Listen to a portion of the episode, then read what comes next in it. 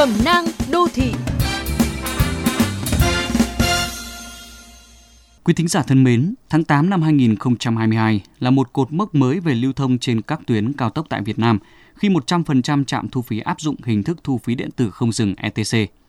Dù muốn hay không, hài lòng hay chưa, tất cả các bên, từ cơ quan quản lý nhà nước, nhà quản lý đường cao tốc, đơn vị vận hành trạm thu phí đến các bác tài, chủ phương tiện đều sẽ phải tuân thủ quy định mới nếu không muốn bị xử phạt. Rõ ràng, yêu cầu phải đổi mới, không chờ một ai. Con số gần 80% lượng xe hơi đã dán thẻ ETC cũng đồng nghĩa tính đến thời điểm này vẫn còn hơn 1 triệu xe ô tô trên cả nước chưa dán thẻ.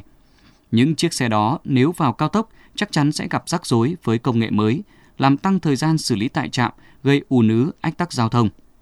Đừng tưởng là thông tin khắp nơi và liên tục về thu phí không dừng đã đến được với tất cả tài xế. Vẫn có người gọi điện đến VOV Giao thông thắc mắc về số dư tối thiểu, về các tình huống trong dán thẻ và sử dụng dịch vụ không dừng. Nếu chưa kịp nắm bắt thông tin, hãy chủ động gọi điện cho hai đơn vị cung cấp dịch vụ là VTC và VDTC để được hỗ trợ tạo tài khoản và dán thẻ ETC miễn phí. Nếu còn chần chừ, rất có thể bạn sẽ bỏ lỡ các chính sách miễn phí cùng ưu đãi kèm theo trong thời gian đầu triển khai. Dán xong rồi nhưng vẫn còn vấn đề nữa mà nhiều bác tài mắc phải, đó là không đủ số dư trong tài khoản để sử dụng dịch vụ. Nếu không mấy am hiểu công nghệ, bạn có thể nhờ người thân, bạn bè có kinh nghiệm nạp giúp tiền vào tài khoản, hoặc với thẻ iPass có thể liên kết tài khoản đến ví điện tử để tiết kiệm thao tác. Mới được áp dụng trên toàn quốc vài ngày nên dù chuẩn bị tích cực, hoạt động tại các trạm thu phí ETC không tránh khỏi sự lúng túng và mắc lỗi phát sinh.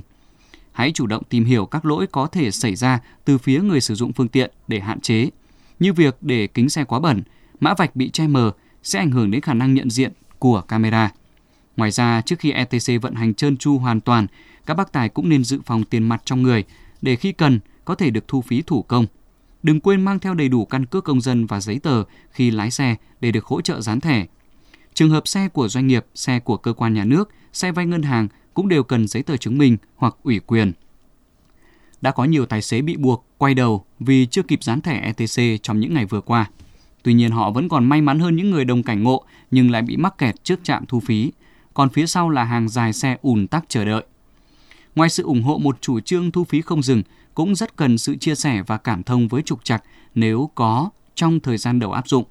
Sự chia sẻ ủng hộ của người tham gia giao thông sẽ là động lực để các cơ quan chuyên môn hoàn thiện, nâng cao chất lượng, hướng đến lợi ích nhiều mặt của dịch vụ này.